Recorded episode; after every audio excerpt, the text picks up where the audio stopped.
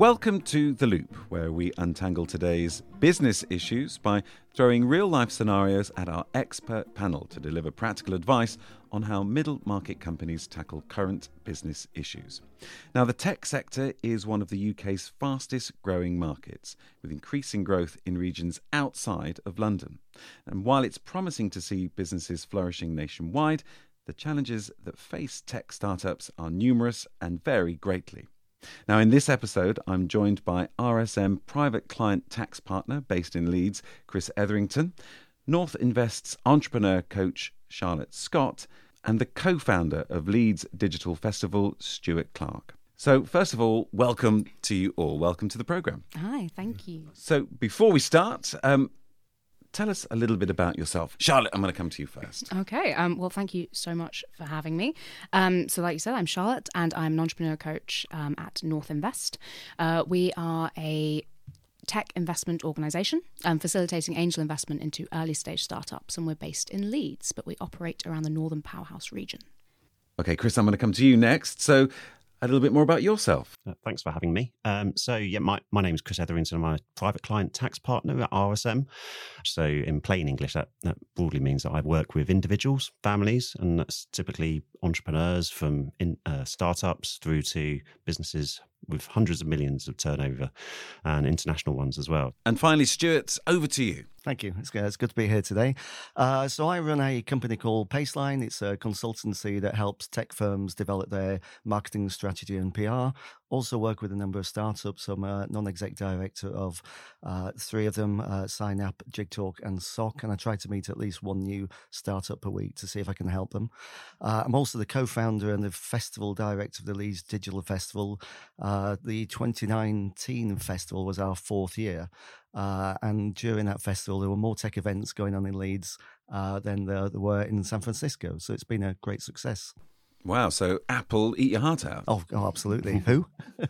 Well, thank you all for joining us here for this edition. Now, we're here to untangle practical advice for tech startups and scale-ups on core issues that could be affecting performance or limiting growth right now as well. So these are some of the biggest issues they face. Now, we'll do this by throwing real-life examples at you, and we're looking for you to deliver guidance on how to deal with those different scenarios. So before we get any further, do you accept the challenge?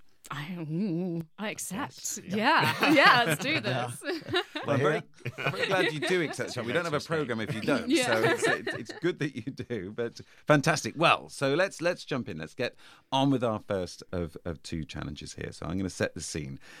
I'm a Leeds-based founder of a software business, which has been operating for almost 2 years now, and I've been able to provide my product to some well-known brands. I'm doing pretty well, but I feel that in order to grow, I need to develop a clear route to market, to start considering funding as an option. So I want to get bigger. What are my options? Charlotte, you're our coach. I'm going to come to you first. Thank you, John. So normally when I'm the first port of call for most tech entrepreneurs who come to us to raise angel investment, and my first piece of advice is always understand your business, know if investment is right for you, because giving up some equity is always a bit of a trade-off. So if there are alternative ways of doing that, then do pursue them. It looks like you are revenue generating. You got a good pipeline in there. We're doing all right. Doing well. Okay, you kind of bootstrapped so far. That's fab. Bootstraps. Yes. Bootstrapped. I'm not making shoes. What does that mean? So bootstrapped is normally the sort of first unofficial raise the founder will do. It essentially means that the founding team have so far grown the business by begging money or family and friends, working for sweat equity, which is when you, rather than working for cash, you give away equity in the business to keep management. And you're running a very lean operation at this point. So when we say bootstrap, that's normally what we mean. And then you can then raise on top of that. We sit in the angel investment area. So because you're revenue generating, that is a great sign for investors. They love to see that. As we know, investing in any kind of startup is very risky. So the fact that you have a sales pipeline there is great to see. And I would say after that, you can come to us and we can help you get investor ready, support you, get your pitch deck together, understand your route to market, your sales strategy, and then introduce you to some people who might want to put some money in. Okay, now we hear this phrase angel investor. You introduced it. Just so we fully understand what you mean, take us through what you see an angel investor as being. Who are they? Sure. So an angel investor is typically a high net worth individual, someone who identifies as a high net worth individual who has some money spare that they would like to invest in a company for equity, for a percentage of equity. They can also sometimes take on a mentorship role, and they generally like to be quite involved in the startups that they invest in, and they will use their personal contacts to help them grow. Okay. Now, Stuart, I want to bring you in here, given that those companies that you are involved in have probably experienced something like this, and you're very closely involved. What are the challenges that you see for startups accessing the type of funding that Charlotte's just been referring to? Well, I think one of the challenges, and Charlotte mentioned about bootstrapping, and it's that trade-off between access to funding, but also concentrating on actually building a company. Because, finding funding, it's hard. It takes a lot of time. If you're spending 3/4 of your time going to pitch competitions, going to investors, going to banks, going to everywhere, you're spending less time building your business. So you have to really think about whether you need the funds in the first place. And I think sometimes we get a little bit obsessed with celebrating how much people are raising, and not necessarily how much people are, how much revenue companies are bringing together. Now, that raises many questions, questions that my business would want to have advice on as quickly as possible. Charlotte, you mentioned in your answer this notion of mentoring. Just expand on that a little bit more. Who are mentors? What kind of people get into this game and want to offer that kind of mentorship to the sort of business that I am 2 years in and wanting to grow? Yeah, sure. So we actually, funnily enough, recently launched our Tech Mentors Yorkshire programme with RSM because there was a lot of appetite in our angel network. We have an angel network now of over 120 individuals, and some of them weren't necessarily had capacity to invest at the time, and said, actually, rather than being a paid non-executive director on a board, and rather than being an investor, I'd like to just engage with entrepreneurs and share my insights and share my experiences as a mentor. And so there was this appetite. And so we, from RSM's perspective as well, they had a lot of clients who shared the same interest. And so we started this initiative to help entrepreneurs identify whether investment or mentoring, and assessing those business challenges, what was right for them, who could help. And these mentors generally tend to be very experienced business people. They could be angel investors, they could be non-executive directors, but they are all people united by a passion for helping other people and giving back and sharing their insights and experience, and also developing their own personal skill sets as well.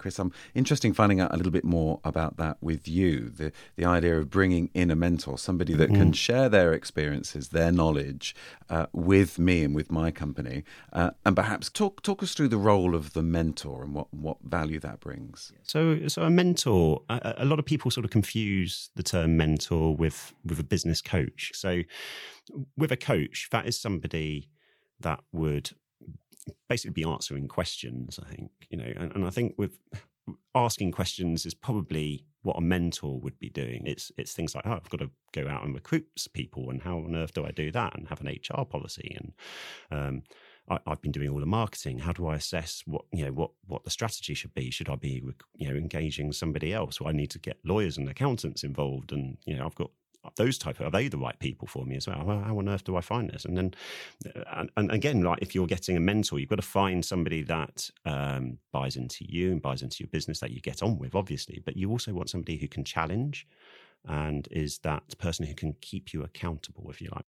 There's another thing that we really should be thinking about in terms of the mentoring program, and that's actually getting the mentees effectively pitch ready, and that's where working with someone like Charlotte and North Invest can help as well. Yeah, absolutely. So a large part of my job, I'm very much the first port of call for entrepreneurs who are looking to raise, and we help with investor readiness. So we all offer free coaching, but because there was that appetite in our network, and because of the sheer quantity of startups coming to us who were very, very early stage and needed that initial guidance to develop their business plans, that's why we developed the scheme, and we use, it's a 12-month free mentoring program, and we hand match people with their mentors and mentees, and we loosely provide a structure to that program. So it is a community of about 40, 45 people now who are all in it simply because they want to see the startups based in the North succeed. Mm-hmm.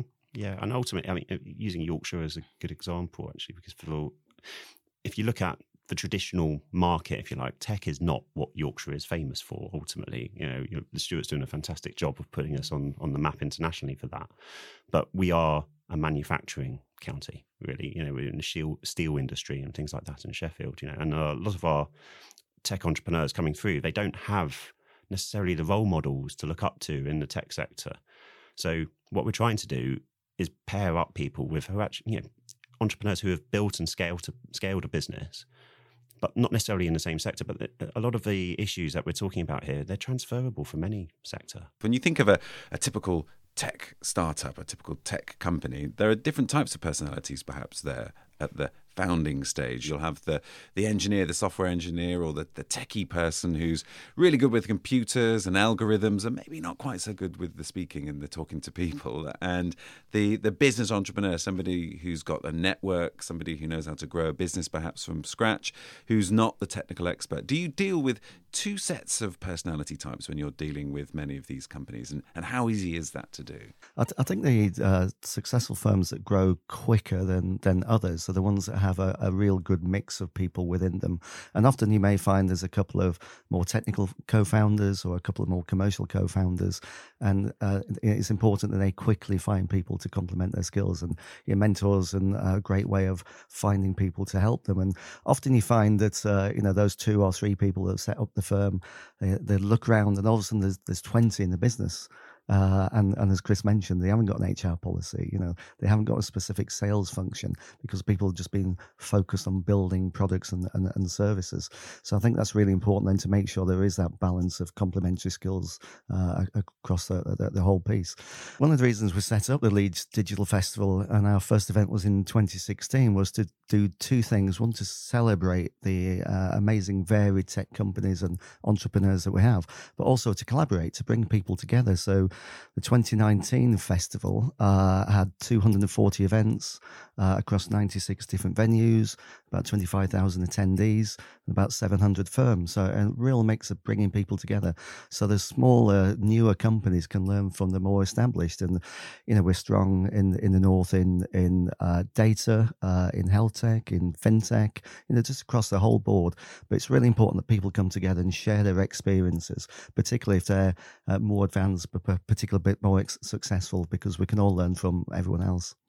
If you've got a neat idea and you're very careful about the origins of that, is there a chance that you're going to worry that somebody might steal your IP, or your idea if you get too involved with too many people offering friendly advice and possibly a route through to the insight that's unique to you as well? What do you encounter that much?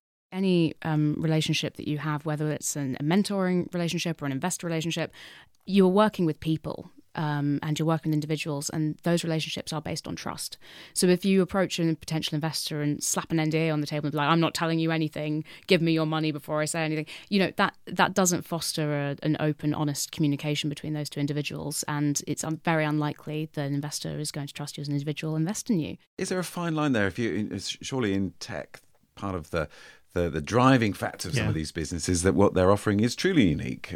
So if I'm going to come to you, how do I know I can trust you not to take that idea? But equally, if I'm sat there as a potential investor, for example, and somebody is coming to me saying, "I can't tell you what the idea is because I need protection from you before sharing that," then how unique is your idea? Because ultimately, if you tell me and then it's so obvious that I can copy it, and it's really a first to market play, so it's important to get market share in some of these businesses that are being established. But how are you going to do that without the support and without the funding? You need serious funding if you're going to do that sort of business. Well, I've clearly got some fine mentors around this table at the moment, but just to to summarise on our first topic then, and to sense check that, the key challenges to growth for a tech startup are inaccessibility of traditional funding methods and often a missing skill set in terms of relationship building and networking.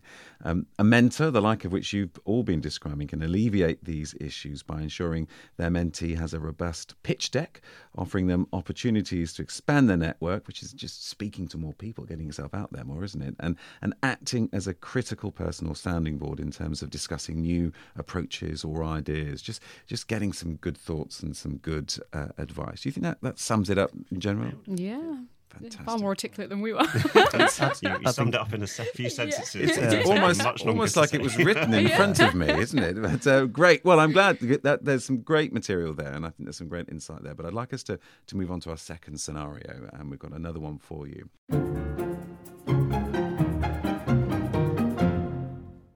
So for this... Just setting the picture. Since I've started my business, I've had a small, tight-knit team of coders who know the product inside out. Now, recently, one of my more senior team members has left to join a much larger tech firm because, well, I can't offer the same salary as that person's going to get there. How do I ensure I maintain a team that's fit for purpose against these bigger firms, these rivals, without being able to go blow for blow with them in terms of monetary benefits? They've got deeper pockets than me. I'm a startup. I want to encourage my staff to say, but how do I do that? Charlotte, I'm going to come to you again first. What are the incentives I can offer in place of a larger salary? So generally what we see with startups is that they will offer, I mentioned before, sweat equity. So key... Just remind me again, sweat equity. This isn't a gym, is it? Yeah, no. So key team members will, rather than working for cash and get paid in cash for their salaries, they'll be rewarded with a percentage of equity in the business. So that kind of replaces that when cash flow can be an issue. The other thing which is almost offsets it is building an option pool to the share structure. So an option pool is typically between 15% to 25% of shares, which are reserved for employees. And that's an incentive to essentially encourage them to grow the business to the point where it can to go through a public raise, an IPO. And at that point, they can then access those shares and potentially sell them off if they choose to leave the business. So what's working for me here then is that I can't give you the money, but if you believe in this proposition, if Absolutely. You believe in this business, I'm going to give you some share of it, some equity, and you can benefit from that in the future if we grow this together. But Chris, we're in and have been in a fairly uncertain economic and political environment. How... As a small firm, can I keep employees on side and make them feel secure that my business startup is still going to be around? It's a tricky one. I mean, this isn't unique to tech particularly. It's around how smaller businesses can foster a strong team culture. I mean, there's a couple of things that you can do. You've got to try and effectively retain staff and build a culture whereby people have that level of trust within the team. So they enjoy that the people that they work with, they have engagement and they enjoy the stuff that they're doing. They're more hands-on. With a smaller business, ultimately you're going to feel a little bit more entrepreneurial. You're involved in the nitty-gritty. In a large corporate, you may be doing very interesting work, but you're much more a smaller cog in a larger machine. You don't necessarily have a say in the direction of travel. It's just that case of what was the culture you started with and how do you put the time and effort in to make sure that culture continues as you grow. And I've worked with some great tech companies over the years when they have gone from that 2 members of staff, 6 months later, 20 of them, a year later, there's 100. And it's really important to put the time and effort and resource into making sure that every new person who comes in knows what the company culture is, make sure that everybody, including the founders, are supported in sort of celebrating and generating that culture, because it's tough to grow a company. Going back to the original question, like if somebody is on a £30,000 salary or something and another employer comes along and offers them another £10,000. That's a lot of money in context. So it's very hard and sometimes money does talk, but ultimately I think money isn't the only motivating factor and it doesn't, it's a cliche, isn't it? But it doesn't necessarily make you happier. So I think if you are able to retain staff and tie them into the business in the way Charlotte's described through some sort of capital incentive to grow the business, and they know that there's a financial positive in maybe in the longer term, and they won't necessarily be worse off, and they really enjoy where they work, and you've built that culture, then that's your best route, I think, to retaining staff. When you think about those people that are the heart of a business, what about the skills that they have and that you need? How do we deal with that? And is that a challenge that you see and face? Well, it is. I don't think I've had a single conversation about a tech company in the last 3 years that hasn't come round to talent and skill shortages at the time. But I think we've moved on a lot as an industry and also educational establishments about coming together, collaborating more. You get more collaboration between schools and colleges with tech companies. Up in Yorkshire, there's this great organisation up in Manchester and Leeds called North Coders, and it's a sort of intensive boot camp, and they're turning out incredibly high quality coders, but they're drawing them in from different areas. It's not from the same schools, the same universities, the same type of degrees, and that diversity is really important because you need diverse people within your company to make the best products, best services that reflect the communities and reflect the sectors that you want to sell your products into. And Charlotte, when we look at the broader picture here, are there other common issues that cause or might cause people to jump ship from my small company that's doing well to maybe a larger firm elsewhere? I think there can be a bit of founder syndrome sometimes when you have been wearing all the hats in your business and then you are beginning to hire in other people. There is that urge to almost micromanage. So just not being able to let go. Yeah, you just can't let go and you can't switch off and trust that someone else, if they've worked in HR and they understand this, I'm taking HR as an example, but it could be applied to any facet of your business. If they've worked in a corporation and they understand HR and that is their bread and butter, it can be very difficult to trust them and to relinquish that power and control over it and go, you know what? I trust you that you know what you're doing and I'm going to leave this to you and I'm going to step away and focus on actually growing the business in other areas. Chris, Charlotte raises a great point there. Is there, maybe slightly controversial here, is there a point that you see quite regularly where it's time for the founders to move aside and let somebody else to come in and run the business? And how tough is that to do? This is their baby, but maybe they're not the best people always to take it on to the next level. Well, I think it's not necessarily about standing aside. It's about focusing on what's the best route to actually scaling up this business. So, when you're in that phase where you're wearing all of those hats, there will probably naturally be one area where you are a real master. Ultimately, I think, from my experience, the businesses that scale up the most successfully are the ones where the founders have actually probably moved into the strategic role. So they have successfully put together a team in all the various different facets of the business. Just on that point, I think the most successful tech founders of scale-ups and startups that I know are the ones who quickly identified what they're not good at. Mm. And then you build a team around you and bring those skills so you can grow at a much faster rate. And, and Charlotte touched on it about, people don't want to let things go. And let them go. Okay, time's racing on. So I do want to summarise this scenario as well. Would it be correct to say then that it's unlikely that a startup would be able to maintain staff on salary alone? However, they can combat larger businesses by offering alternative benefits packages and incentives, maintaining an inclusive culture and avoiding shortfalls in skills by ensuring that existing staff are continually upskilled. Yeah, that sounds spot on. So finally then, if you were each to just give a little bit of extra advice, another key piece of advice for a tech business or scale-up, what would it be? Stuart, with you first. I think the key first one would be find yourself a sort of formal sales coach or a mentor or a board member. A lot of startups do struggle with that sales pitch. Get yourself a 1-minute sales pitch, a 3-minute sales pitch, a 5-minute sales pitch, a 10-minute sales pitch, and pitch and pitch and pitch and pitch and pitch till you're really confident. And so if you are uncomfortable to start with, by the time you've pitched 10, 20, 30 times, you'll be spot on. And Chris? I'd say it's, again, having a mentor is really important. And I'd say it's in the sense it would help you clarify your strategy, your business plan, what your values are for your business in terms of what we've been talking about, retaining staff and your team.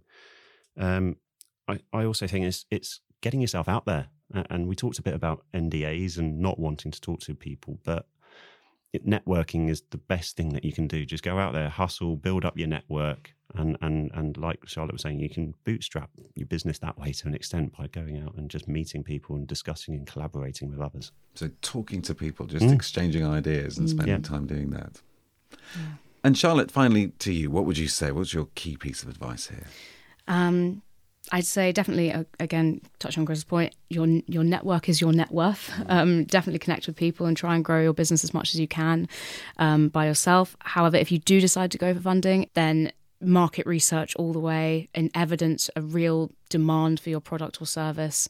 Listen to feedback. You can and keep that process ongoing. So even if you do successfully raise, keep revisiting that pitch deck, keep revisiting that research. Know your financials, know your business inside out. I met with an institutional investor a couple of weeks ago who said, we understand that startups are risky and that 9 out of 10 fail, but what we look for is if I'm going through financials, I want to see that they've accounted for absolutely every challenge that they might face, and if they fail, they'll know why. He says, I don't mind if they fail as long as they fail competently. That was such a good way of putting it. Well, it's an absolutely fascinating subject matter, but unfortunately we really are out of time now. So Stuart, Charlotte, Chris, thank you all very much indeed. Thank you, John. Thank you. And if you want to find out more information on all of the issues we've been talking about, particularly mentoring in the tech sector, then please visit RSM's website at www.rsmuk.com/tech-mentors. And to find out more about North Invest, head to northinvest.co.uk, or check out how the Leeds Digital Festival is shaping up by going to Leeds Digital Festival, again, .org. And we're very keen on your views, so please do rate us and leave a review. And to keep in the loop, please subscribe to The Loop and listen to our next podcast, where we'll untangle today's big business issues.